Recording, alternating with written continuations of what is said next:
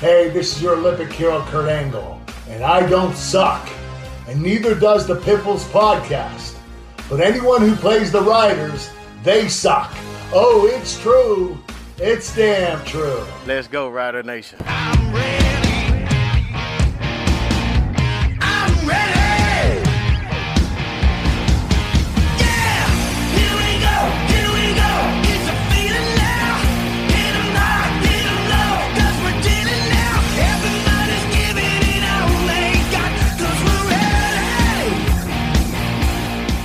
Here we go. This is the Piffles podcast, the Saskatchewan Roughriders fan podcast that doesn't suck. My name is Alex. I'm Steve. and I'm doing this tonight. And you're probably going to start a fight because it's bye, bye, bye. No? Yeah, we're saying bye bye to the bye. Bye. Episode 201. Bye bye. Bye. Steve looks so confused. It's an instinct. Is, is this? Well, I know what bye bye bye is. I just I'm too tired for this. Give us a follow on Twitter at PifflesPod. You can give me a follow at Real Alex D. Ah, you can follow me at Safamud. And as always, I do not need nor want your pity follows at Greg on Sports. Piffles podcast is brought to you by our great friends at Dairy Queen on Elphinstone Street and Sass Drive in Regina. Make sure you check them out. They have a brand new, it's not pumpkin spice yet, Steve, but it's a coffee crisp blizzard and it's Miracle Treat Day on Thursday. So I know what I'm doing. The coffee crisp one is really good. It, it should be a, in the full time rotation. It's that good. It is the elite chocolate bar, and I cannot wait to to have this blizzard. It's going to be I'm sorry, Crispy Crunch is your elite chocolate bar? Coffee, coffee. crisp. Oh wait.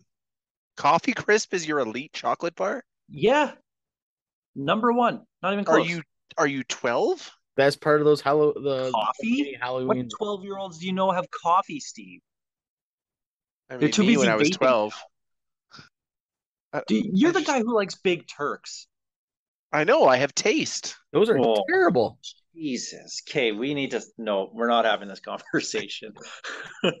let's let's talk some football here, guys. Time for the opening kickoff.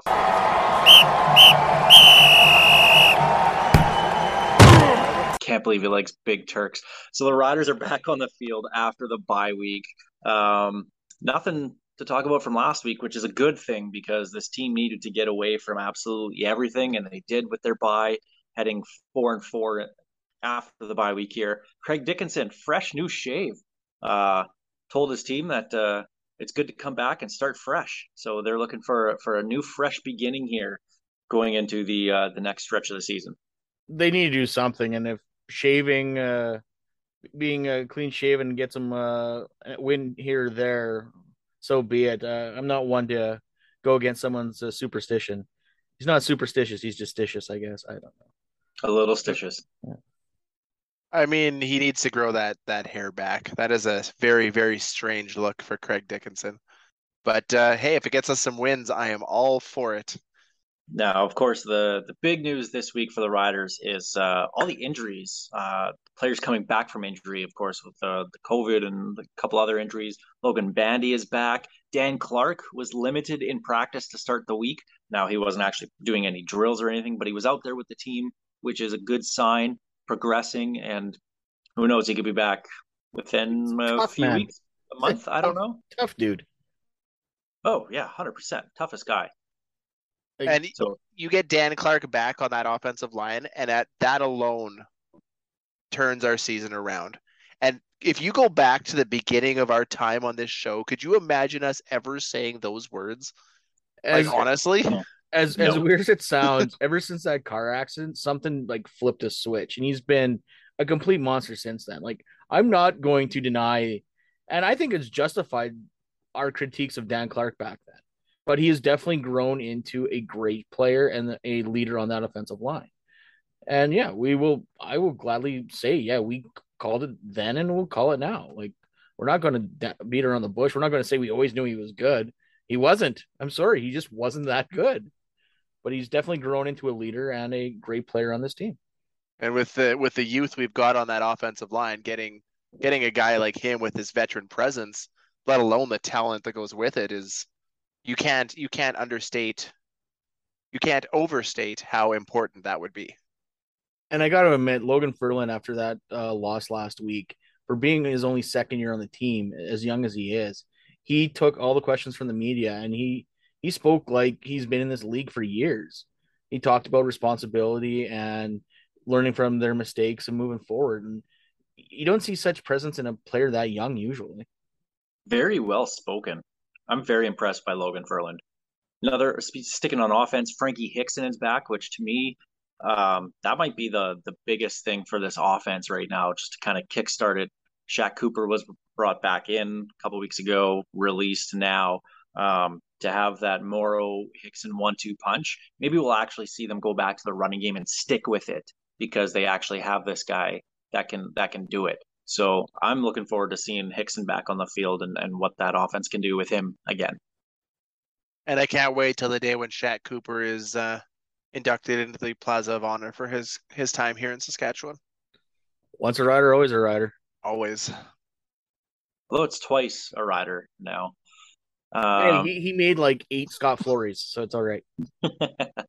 Anthony Lin- Anthony Lanier was limited in practice, but uh, that's uh, looking good for this week of him playing. Mitch Picton returned was limited. Pete Robertson uh, should be back this week, Oh, which is I'm a so huge, happy. huge for the defense and that defensive line.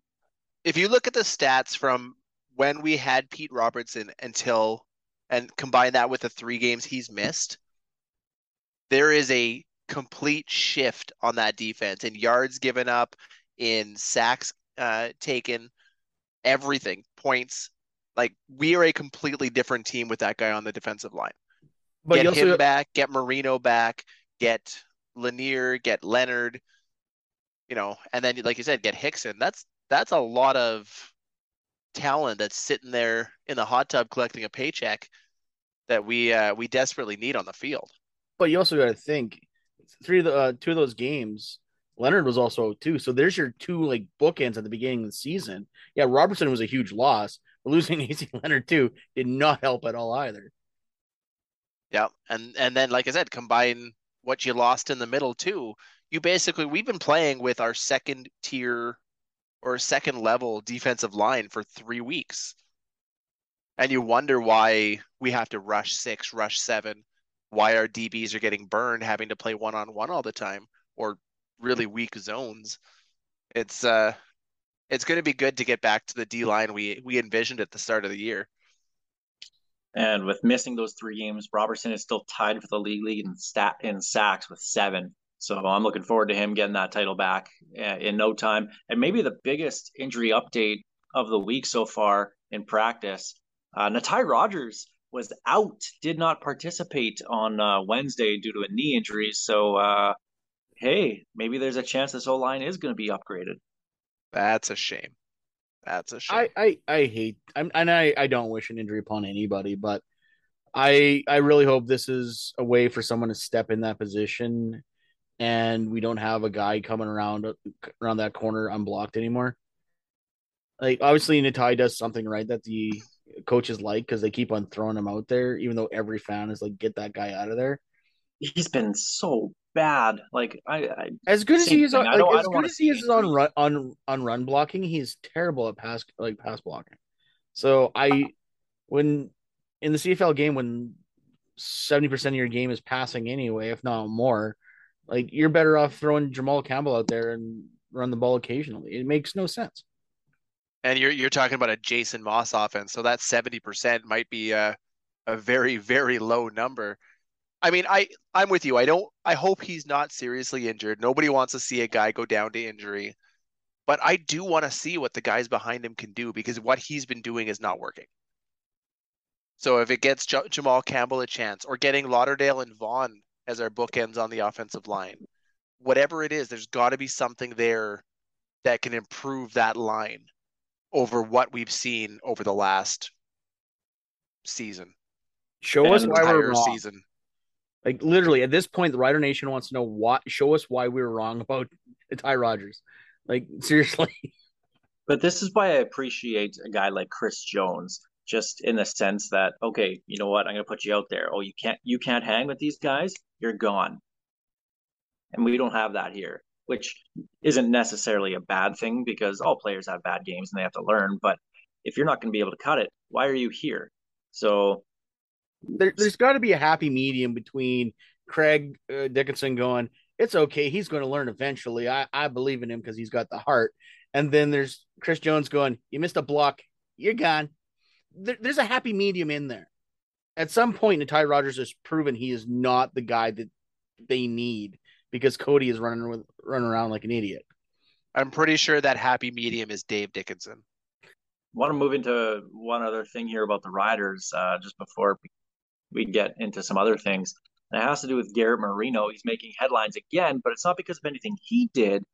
It's because of Jeremiah Masoli going off on Twitter. Now, this all came from an interview with Jim Hopson on the Rod Pedersen show. He basically said that the Riders need to have some grit, some edge. You know, a guy like Garrett Marino, like that's gonna that's gonna be great for them as that type of player. And generally speaking, I actually agree with that. I think Oh, I agree in, too. in, in pro football, you need to have a guy, not somebody who's going to go out and purposely try to break another player's leg every single time, but you want a tough guy who's going to go in there, especially on the D line. That's just going to go in there. Like Nate Davis, he was a nasty dude, but he was very respectful about it. He didn't go out there and actually purposely try to injure people.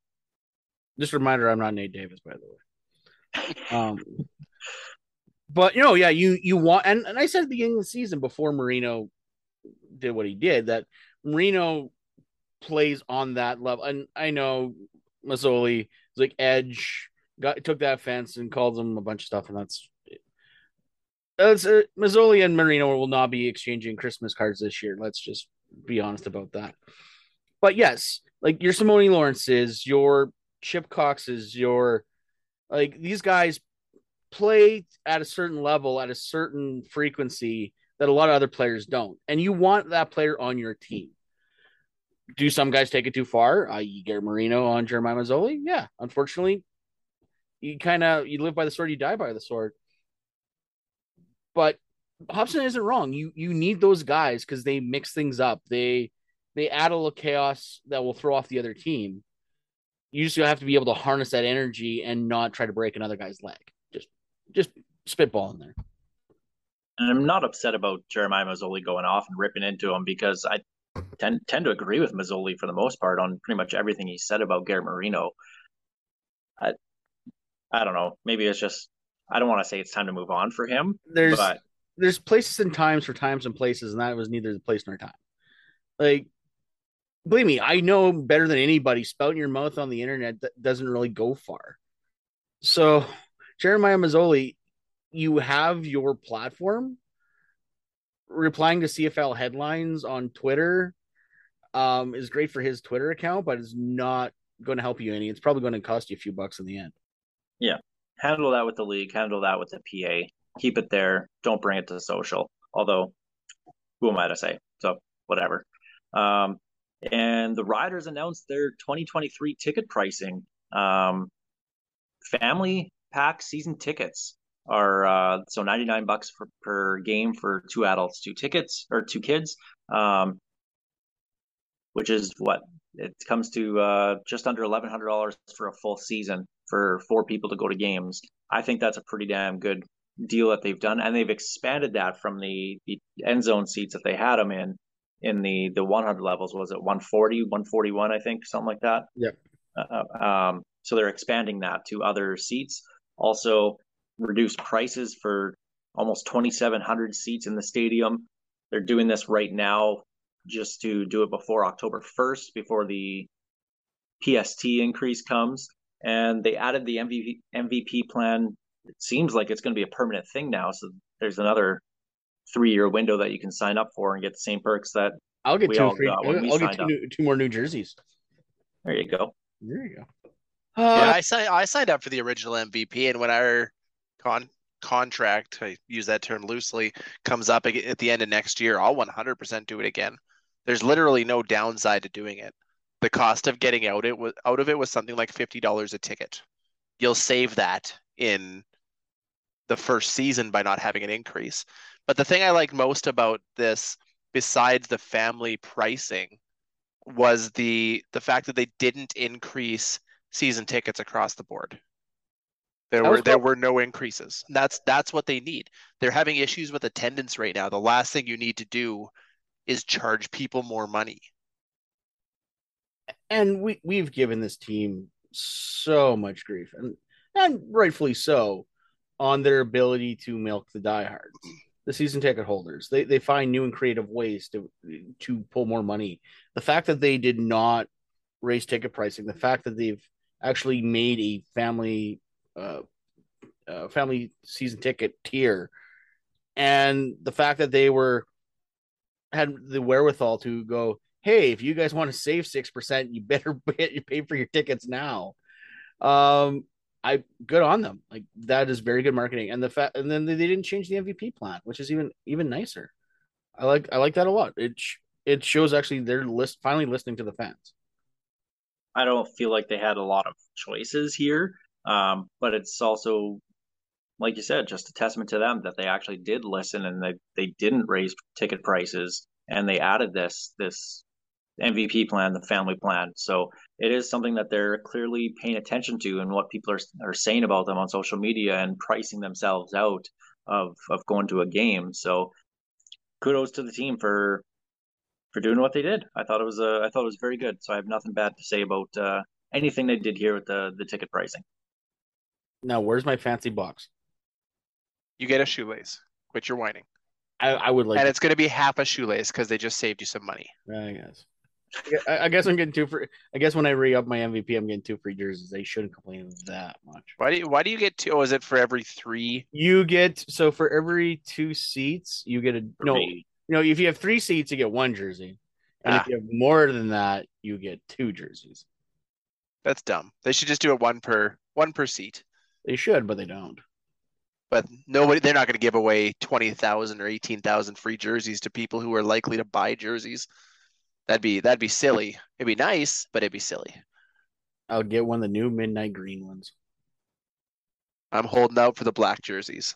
Ain't coming, man. I'm telling you that right. Ah, they need to just make a one time thing against Montreal next I'm year. telling you right now, from what from what I've been hearing, those midnight green are dark enough you'll think they're black. I used to hate, absolutely hate the black jerseys. I don't know what it is over the last like two to three years. I want them back. Nope. Maybe The that's only- a sign of maturity or the only time desperation. the only time back almost 20 years ago that they actually beat the Montreal Alouettes was wearing those black jerseys. I'll never forget Chris Szarka getting a uh, uh, a catch out of the backfield, Yep. Rumbling 50 yards for a touchdown. I'll never forget that. And that was the black jerseys where they just came out and they had this this energy that they didn't have before. Bring them back for one game. Who do they suck against the most at home? That's who they should do it against. Winnipeg in the playoffs. I was gonna say I was gonna say Winnipeg in the playoffs. Technically speaking, until this season, the only teams that Cody's lost to is Winnipeg, Calgary, and uh, Red Blacks the first game. So Winnipeg uh, definitely. Well, there's the opening kickoff presented by Kathy Festian of Royal LePage Regina Realty. Going to jump into our Churchill Brewing Company odds and end zones, where you take a look around the CFL. And the question's coming out right now. Who is it? Is it Zach Collaros? Is it Nathan Rourke? Who is the MOP of the league right now? I'm going to actually Rourke. gi- I'm going to give you props. You made a very good argument between MVP and MOP, and people get that confused all the time. Uh, Rourke is definitely the MOP, but yeah, Zach Collaros goes down. Winnipeg's playoff chances go right out the window. Because the CFL is the only league that actually has an MOP. Every other league has an MVP, most valuable player. But And that's then still you can start that's still is not wrong. classified right though. The most valuable player is never ever awarded properly in my mind. No. no. It's, it's given to the most outstanding from- player. It's never If given to the most valuable. Yeah, if you take that player away from the team, what team would be trash? That's your most valuable player. But if you take away Nathan Rourke from the BC Lions right now, are they any good? Yeah, look at their offense. Look at all the the talent around them. The defense is playing very well. I think if you put any other quarterback there, they may not be, you know, putting up the 450 yard games They'd still put the through boost the in air, the but they're still going to be a good offense. But to counter that, Winnipeg has won a game with Zach Collaros throwing seven passes. S- seven. They Dude, they they- can win if if ever there was a team that could win a game with their defense, It's been Winnipeg for the past three seasons. Winnipeg, It's- since they got him in in games that actually mattered in the standings or whatever, are 26 and 2 with Zach Collaros as their starter. 26 and 2. The That's two, the I thought it was. valuable I thought it was one. No, it's two. No, it's 2. Also, That's- one- it's- once a rider. That's the most valuable player right there. Because you don't lose with him. I mean, it's hard to argue, but they they upgraded from uh, what's his name? Why can't I remember the guy they booed off the field? Matt Nichols. Nah, Thank Nichols. you, thank you. On a cancer. Upgraded was, from- it, was, it, was it cancer? It was a It cancer was a PSA. it was a cancer PSA. Cancer, yeah. cancer PSA and the Winnipeg Blue Bomber fans booed that thing for the entire time. I couldn't even hear what Matt Nichols was saying. I mean, I feel like okay. if they could have, they might not have booed, but Okay, it was too late. It was gone. Bomber fans, Argo fans, you both suck. No one cares about the stupid loudest fan thing that is whatever's going on right now. So shut up. I'm sick of this. I, I don't even know how it started. I blame actually sorry, I do. I blame Laura. Laura Stewart started this. Bless her heart. I love her. Hamilton Tiger Cat fan Laura Stewart. Yeah. No one cares. And the fact that the Bombers still have that loudest, home and low, CFL's lowest fans, it was a it was a rigged contest to begin with. That stadium is juiced to the max to make bring all the sound down to the field, so it doesn't count. And Bomber fans are so butthurt that someone said Argo fans are loud, and that was the end of it. Like, come on. You know what? I went to a game in in Toronto. It, it was Toronto against Edmonton, so I was a completely impartial observer. If they ever fill that place with like what is it, 22,000 or whatever that whatever BMO holds, I will say without a doubt that would be the loudest stadium in the CFL. That that stadium is designed for noise. The metal benches alone Well, listen, will listen make them the, uh, louder than anybody. Well, oh, yeah, just look back at those uh, Team Canada games, soccer Yeah, games. absolutely. uh in Con- uh CONCACAF. Like those were loud. Well, and Yeah. Even said she was at some of those games and it was deafening. If they could ever harness that stadium properly for for Argo fans, and step number one is an impossible step, but they got to get the camera pointing at the at the angle where all the fans are, not the side where they aren't. Unfortunately, the sun doesn't like to play nice with that idea. Simple that play- solution. the Move other fans side- the other side. But It's the fans don't want to sit on that side because of the sun. Same reason why they can't put the camera there. If you have the option between staring into the sun or staring away from the sun, 90% of people are going to want to stay on the side they're on. It's it's a crappy the situation. Look down at the field. It's that simple. Wow. Wear a hat at this point. and, But and if so- they- and to quote um the owner of BC Line, Armand, Do- what's his last name? Amar Doman. Oh, Ar- Mark Doman. The Argos need to fix their own problems. It's not How a great was that? Just Huh? calling them out. Well, it's true. He's not wrong.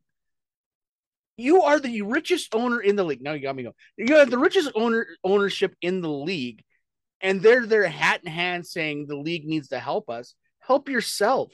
You've got BC doing it. You've got Edmonton doing it. Saskatchewan had telethons at one point. You literally have the biggest war chest, and you're going, "Woe is me." Like no, like it's a you problem. Figure it out but they just refuse to because they rather worry about Raptors 905. The, the Argos are nothing more than a tax write-off to the to MLSE, and they they will never be anything more than that to them, unless unless they start getting mass attendance without the marketing that's required to get there. If the fans started showing up, MLSE might take notice and go, okay, maybe we got something here, but not realizing they need to take that first step and you know do something to to get people interested in a city that size it shouldn't be difficult. There's got to be 20,000 bored people in the city of Toronto on nine days a year. But that's always the problem with Toronto. It's it, it's a chicken and egg thing. It's like, well, the fans don't come. It's like, well, you you have to do things to get the fans to come, but they don't want to spend the money because no one comes. So you have to bring the fans in to make it work. Like I remember days at Skydome where they literally the shot with Riders and Argos game was the tight shot where you could not see the uh, could not see fans. Well, because there was no fans there because they refused to show the uh, stadium that empty. Like there there are ways around this. Like make the game exciting, make it show like it's a place to be. But if you're just going to go, eh, well, you know, the league needs to do more. You have a bigger budget, advertising budget than the league does. I guarantee you that. Use it.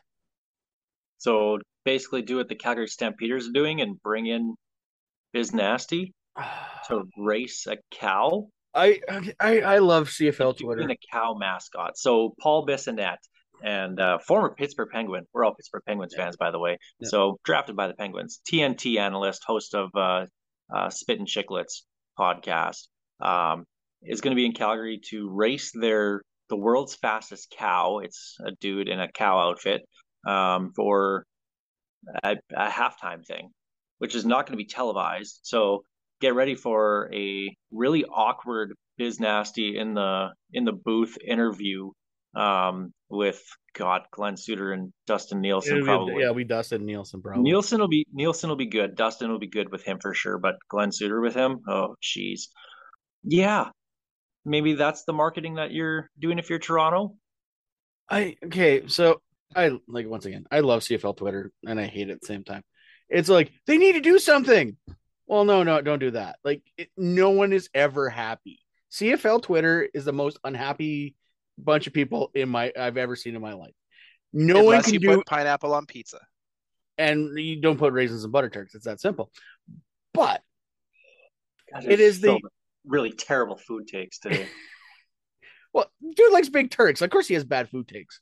Hey, raisins belong in butter tarts. yeah, I'm with him on that one. I okay, I, they make them too sweet. Like get, get a walnut. Oh no, my dessert is too sweet. This is awful. there, there's such thing as too sweet. I, there, there is, but I digress. So everyone was like, "Yeah, they, they're like big news." Okay, that's the worst part is Calgary set that up wrong. Big news. Paul Bissonnette is not big news. I am sorry. And then there's this, and I was like, "Uh, we want you to do something, but don't do that." It's like, like no one wins. It's then it became a giant fight between the so-called millennials and the old people, and it just was there's no winners. There's never a winner. Why can't we just all enjoy something? Now, my thing with bringing in Biz Nasty, first off, I think he's a fantastic hockey analyst. I, I think he's fun. He's hilarious. I love what TNT is doing there. They're obviously bringing what they do NBA on TNT to the NHL with their new new contract there, and I think he's fantastic. Usually, guys who were honestly, let's just put it bluntly, not great players, um, end up being better analysts They, they speak more freely. which is which is one of them. And I've listened to Spit and Chicklets a few times. Uh, some of the interviews, I think it's fantastic, sharing some of the old stories and what he does there. And Calgary issue- technically is a hockey town, so it kind of plays as well. yeah, it, it makes sense. You're going to have him probably do a couple things with Calgary Flames as well. I'd imagine that's probably in in his schedule when he goes to Calgary. My issue with this is bringing in just Barstool Sports, who is the overall owner of Spit and Chicklets, and just dealing with them to me should have been a no go from the beginning. That's my only issue with it. I have no problem bringing in Bissonnette as a as a person, as a as a former hockey player, as a media guy. I have no problem doing that. My problem is that you're bringing Barstool Sports into it, and I don't think Barstool belongs anywhere near the CFL. It's one of those you're damned if you do and damned if you don't. You can't separate Bissonnette from Spit and Chicklets, which means you can't separate them from bar, uh from Barstool. And you can't separate Barstool from just the worst dreck on the internet. It's tough. It is. It's it's a no-win situation. Like I I don't know. It's not the worst person they could bring in, but it's also not the best. Um, and you're not wrong when you take on Barstool. Barstool sucks. It's just it's just the optics of it because you have Rene Paredes taking a picture with Theo Fleury. When you're not talking politics or science or anything with Theo, and you actually just have a conversation with them about regular things, Theo Fleury is fantastic. He's a very nice guy, and I can't imagine the shit that he went through as, oh, as a his, his his Like, book is one his, his of book that. is one of the most craziest things I've ever read in my life, and like it, it moved me. Like his autobiography was wild, and his story is is amazing. and the fact that he got where he was and basically still alive to tell it is also amazing. If you definitely went Yep. through the stuff in New York, but yeah, like But it's just have- the optics to me. Oh, That- no, that- that's it. It's the optics. and, and I get it, and I I still can't. Uh, Rene Paredes that that that that photo and the caption on it is he had to know what he's doing, right? Like I don't. 100%. I don't, I think I he did. I I think he did. I I think it was a rile him up tweet. I I can't see somebody like that. There's not many uh, people out there that would rile up a crowd like a like a picture with Theoren Fleury. Yeah, but it wasn't even the picture with him. It's one. It's one thing to do a picture. They're both at what? It was a charity event. That that's It was one. it, well, thing. it was yeah, it was the it was the comment to go it, with it was, it. it was the caption yeah, about like lighting Twitter on fire or something stupid like that. And it's like, you're kidding me, right? You you don't make that tweet and that comment and that picture by accident. Uh, well, but There's it, no way. it, it makes sense though because usually over forty you shanks right anyway. So that that's basically why it makes sense. I I question I my issue with this isn't even just the optics of of Barstool and Bissonnette and and all of that. It's also the way they went around doing this. Like they got people hyped up for this super big announcement. And then the replies to that announcement were all, I hope there's an actual announcement coming. Like if they just announced this on their own, I don't think it would have been met with as much hate. There still They- would be some because Barstool and and that like there there is hate there for sure, but I don't think it would have been as bad of a response. But almost every response in that thread was negative. Either what's what's what's the actual announcement or screw Barstool. There was a couple of millennials in there chanting yay yay Barstool and yay Spit and Chicklets, but beyond that it was almost all negative. And that that's the opposite of what Calgary needs to do right now. They're seeing attendance issues just like the rest of us. They're pissing off your fans by hyping some big announcement and then bringing out uh, a guy racing a cow isn't going to do it. free free advice for CFL teams: don't say you're announcing something big. Just don't. Just don't like pre-announce anything. Just go. Just drop it, and people will be happy. But if you go, hey, we're announcing something big, unless you're curing cancer, no one's going to care. Like you are literally setting the bar way too high, and Paul Bissonnette racing that cow, nowhere near where you think it was going to get. You know who the Stampeder should have brought in for this is, in all seriousness, it should have been Jonathan Huberdeau after the big trade for Yeah. the Calgary Flames and signing him to a brand new ten-year deal. Um, I think they won that trade, but that's that's a Oh, hockey thing. by But far. but to do that, you the Stampeders would have to be owned by the same group that owns the Calgary Flow. Oh wait, Wait. Yeah. Okay, no, okay, no, know why they probably didn't do it? If Huberdeau went down racing a cow at his Calgary Stampeders game, you know what would happen? Oh yeah, yeah. Torn ACL, Huberdeau out for the season, racing a cow. Which, uh, speaking of racing the cow, we all know who's going to win that. It's going to be the cow. It's not going to be Paul Bissonnette. Um, Janice on on Twitter, one of our good friends, brought this up last week, and uh, it was keeping in the uh, kind of that halftime race theme. Who would win in a condiments race where you dress up as a hot dog or what was the hot dog running contest or whatever in, in baseball? They do this all the time in baseball uh, in the warning tracks. Um, but who would Yeah, win a they've got Piffles the president's condiments race race? in uh, DC. races. Yeah, so who who would win a Piffles condiments race? Ketchup, mustard, all that kind of stuff. Are we talking today or in general? Because today I finished third. Old, old Hoppy McGee here. But Let's I go feel with like because then, then I would actually win, maybe. yeah, Maybe. if it if it's know. today, I I hobble along and finish in a very very far behind third place. I think Alex takes that one and and Greg beats me by like three steps, Oh, just despite my curse. hobbled leg. You almost made me curse. I will admit, I am not the athlete I used to be. In my prime, I ran 100, 200, relay, 3000, and 1500. I'd whoop you. Now, I not- ran- Listen, I ran those too. I didn't run them run them well. I ran them well. I, I was I, I was in provincials. I actually ran well at one point. I was an athlete once. Once. All I know is that in a condiments race, I'd relish the fact that I'd be in it in the first place. You you couldn't catch up, and Steve couldn't cut the mustard. I was waiting for Steve to come up with his own pun, but yeah, there was none. I'm the, the The look of disgust on his face when you said relish was was enough. I knew he wasn't coming with anything. why do I do this to myself every week? Uh, well, let's talk a little bit more football here. We'll talk about the Riders and the Elks. The Elks coming off another brutal beatdown by BC. Um, I don't know what to make of Edmonton because they're keeping some games close and then they're just getting blown out in others. And it's, I don't know, it just kind of feels like a normal Chris Jones first year team. They're bad. That's what I know. To, that's what I know to make of them. They're bad. You know, you know what scares me They're gonna beat us. is is they're on a thousand plus day no wins at home streak. They make Ottawa look like a good home team right now. And what does Saskatchewan love to do more than to play down to the level of their competition? They like to lose to a no-win Hamilton team, or win. Right? Like yeah, one one win team thanks to Yeah, thanks to us. Yeah, like if ever there was a team that would lose to this Elks team, it's us.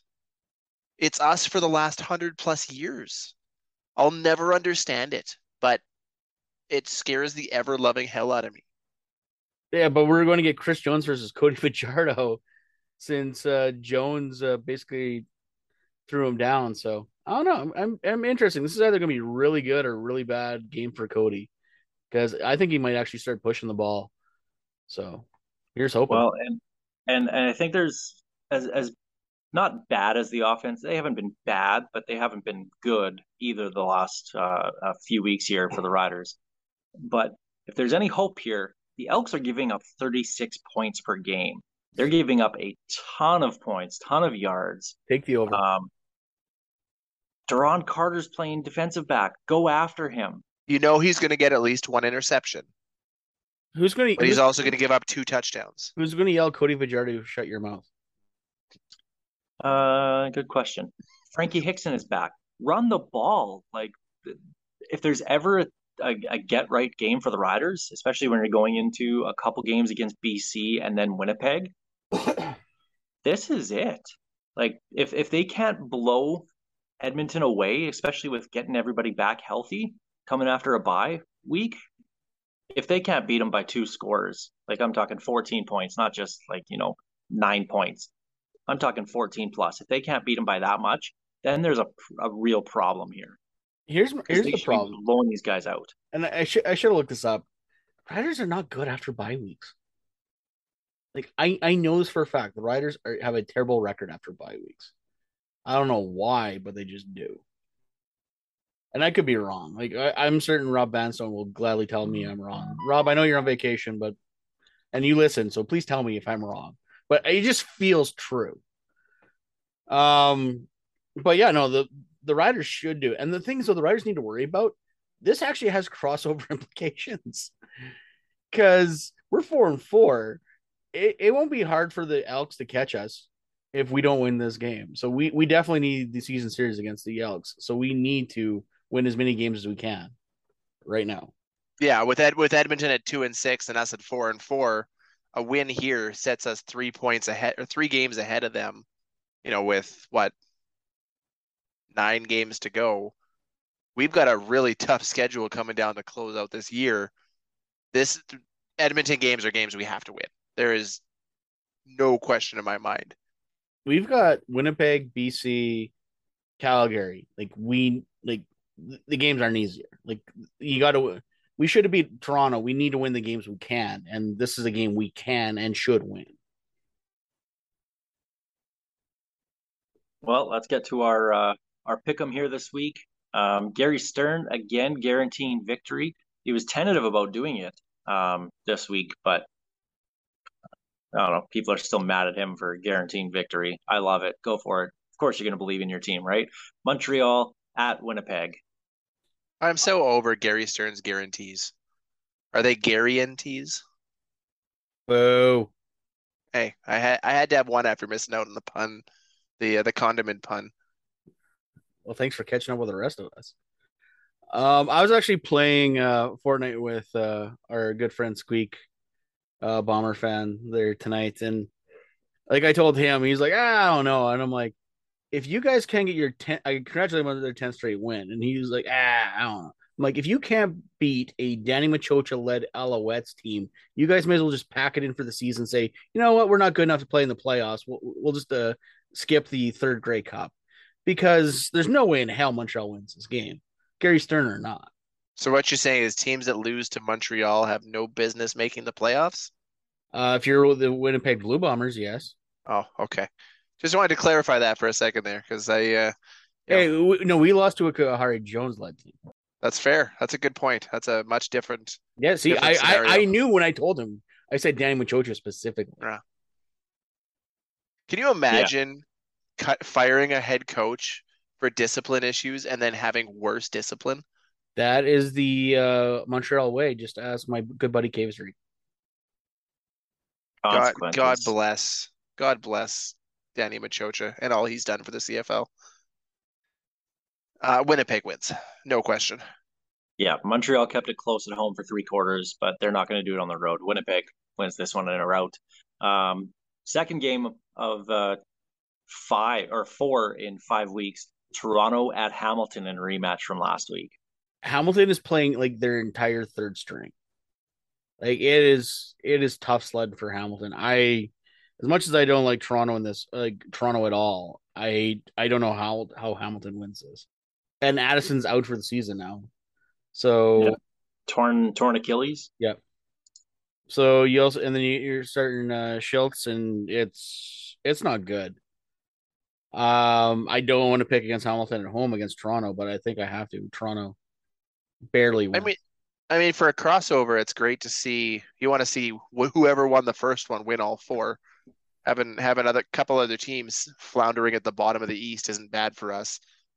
Um, Hamilton just isn't the same team this year. Nothing about that team scares me. Toronto is on the up. Hamilton's on their way down. I think Toronto wins, and I don't see it being close at halftime, let alone at the end of the game. Hamilton was dominating that game last week. They were cruising in the uh, in the second half, and then the second half started. I don't know what their problem is this year in the second half, but Hamilton just can't do it. I don't know if it's if it's coaching, if it's not not coaching enough, or like the adjustments. I don't know, but they're getting outscored badly, especially in the fourth. They just don't have that killer instinct that they had the last couple seasons that took them to the Grey Cup. I, I want to pick them, but I don't think they're I until they can actually go out and prove it. I'm going with Toronto. Um, potential game of the week here: BC at Calgary. Nathan Rourke gets a gets a pretty good test here up against uh, the Calgary Stampeders, who are without Tre Roberson now for the rest of the season. Big You know- loss for them. Rourke's been having a bit of good luck when it comes to facing teams with uh, some of their star defensive players missing. Not to not to crap all over the start of his career. I mean, he's been he's been lights out.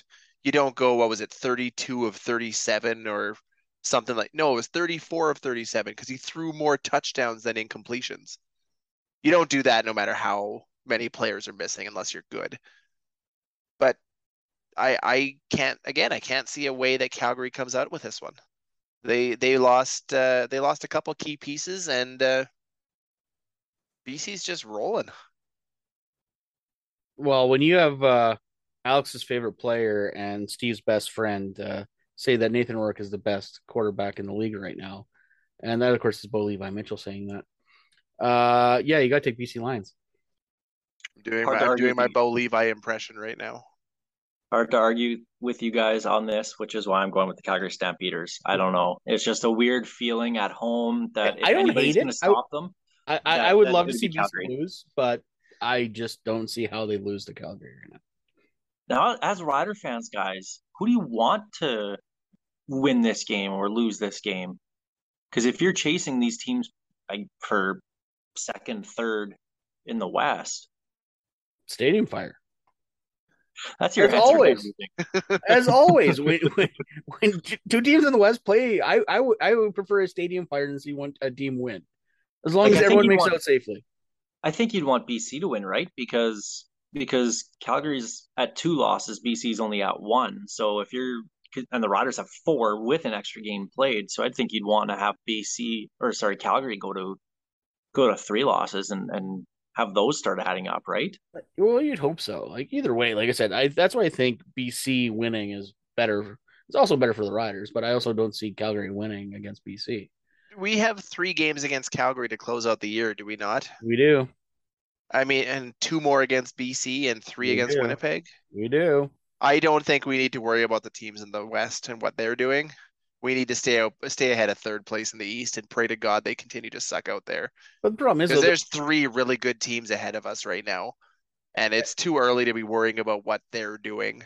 here's the problem: all the West is playing each other now. All the East are going to play against each other. Someone in the East has to like start feasting on each other here. As long as it's Toronto on everybody else, and it, two two of the four teams have to start doing something while the other two continue to suck. Well, The one- worst thing one- that could happen is a bunch of Danny teams going nine and nine or Control eight and that. ten. One is a Danny Maciocia led Alouettes, so we're okay there. And the other one still has five home games, so that's five losses right there. Exactly. Wow, just just looking at it, BC leads the league in points for 254. The next team is Winnipeg at 250 points for this season. BC's played two less games. Points against BC 135. The next closest Calgary at 150. Like they're leading on offense, they're leading on defense. BC's You remember scary. I did. I was not high on them going into the season. I really wasn't. I just thought there was too many changes and it would take them way too long to gel. I had I mean, throw on that one. Fourth. I think I had them. I'm Yep. pretty sure we all had them third or fourth, even well, not fifth. We all had Edmonton fifth. Yeah, I think But I they they're spending a hundred thousand dollars on their quarterbacks total. Like, smart. Like smart. but we all made fun of it because you that's a position you Oh no, it, need it was a gamble. money. That that was, and that's what we said at the beginning of the season. Though it's a high risk for high reward. Like you need to hope your quarterbacks at that if you're spending that least amount and spend that much on receivers, your quarterback has to be able to hit those receivers. Nathan Rourke can hit those receivers. Could O'Connor? I don't know, maybe, possibly. But if you're going to spend that, le- you better put the talent around them, and they did. the biggest thing for them is is their offensive line has been very very solid. Rourke's Much getting a lot of time, and they were garbage last year. M- M- Michael Reilly's like, well, where the hell was this? Like, Maybe he's got to be be throwing like shoes or something at the TV if he's watching the games right now. All right, and the final game to pick: Riders at Edmonton on Saturday night. Taking the Riders. I'm taking Edmonton. That thousand day streak is just that's the thing we blow. That's that's what we do best is lose the guaranteed win games. And this should for by all for all intents and purposes, this this is a guaranteed win for Saskatchewan, which is why we lose. And it it'll be in heartbreaking fashion. You would think that was my pick the way that he explained it. Um, I'm actually taking the Riders in this one. If there's if there's ever a get right game going into the second half of the season for them, it's this one. They have to. They have to win this one. Because if not, you can kiss the West playoffs goodbye. The crossover, which fine, they might still make it, but Hanging you're by a giving thread. They lose this game, they're hanging by a thread to get make, make the playoffs in general. yeah, you're you're you're looking at no confidence going into the East Division to actually win. If you start losing these games, like you have to win these. What's So- happened? When when did I become the eternal pessimist? Been hanging out with me too much. You started growing your hair Um, long, you hippie. Um, I do want to give a special shout out this week uh, to somebody because uh, I was sent a package in the mail with no return address on it, and it just said to to Alex. I opened it up, and it was the CFL branded, just black hat CFL logo on it. Your Rob Lowe you know, standing NFL clapping, just the generic logo on a hat on a hat, which I was going to buy from the Ottawa store, save 60 bucks after shipping. Um, so I don't know who sent this to me. So whoever did, thank you very much. I love it. My CFL Rob Lowe collection is complete now with that hat. I have the full outfit, and uh, just goes to show that there are some great people out there in the CFL family, and it's stuff like this that uh, really makes me love this league. So thank you to whoever was that sent that. I think I know who you are, just based off uh, of of who I know in the CFL family. Um, so thank you very much. I really need to break down my Ottawa store CFL merchandise thing, but oh well. You know, that was awesome. Like uh, the CFL family is amazing. Like I remember when I I trash talked the Bombers. Someone sent me a Bombers Grey Cup shirt. So, um, it's yeah, the CFL family is fun. Like as much as we sometimes get a little obnoxious and sometimes annoying, um, CFL family is a fun thing. I can't wait to see everyone at Grey Cup this year. It's gonna be a lot of fun. And uh, one more thing before we go PFC, the Prairie Football Conference, gets started this weekend. If you're in Regina, of course, the Thunder are playing. If you're in Saskatoon, you got the Hilltops there. And, Kansas uh, Reed's in all- town. And Kavis Reed's in town, so you know there will be consequences. So check out the good local minor football here in Saskatchewan, Regina, Saskatoon, because those teams are they're going to meet each other in the finals again this year, and it's going to Oh, be bro. awesome again. Football Day in Saskatchewan is gonna be fun on September seventeenth. Like it, it Tough. is gonna be a ton of fun. Tom Sargeant, head coach of the Hilltops, already saying that their team's 0 and 1. They haven't even played a game. They lost yet. to the alumni. The Hilltops lost to the alumni. Those those old guys take well, it the old seriously guys can play. Like it's it's it's hilarious. So yeah, I, I Sarge is apparently extra ticked about that because I was talking to a bunch of Hilltops guys I know. So I guess they're starting 0 and 2 now. Yeah, they are. But uh actually, anyone in Regina, come check out the game this weekend. RMF uh, Leibel Field, new field. It looks great. Do you Looks- see that picture? Oh, I you see the video? They actually uh sent uh they uh posted a video Yeah. pitching in the numbers, and it just it looks beautiful. I can't wait to be there. Uh, one o'clock on Sunday.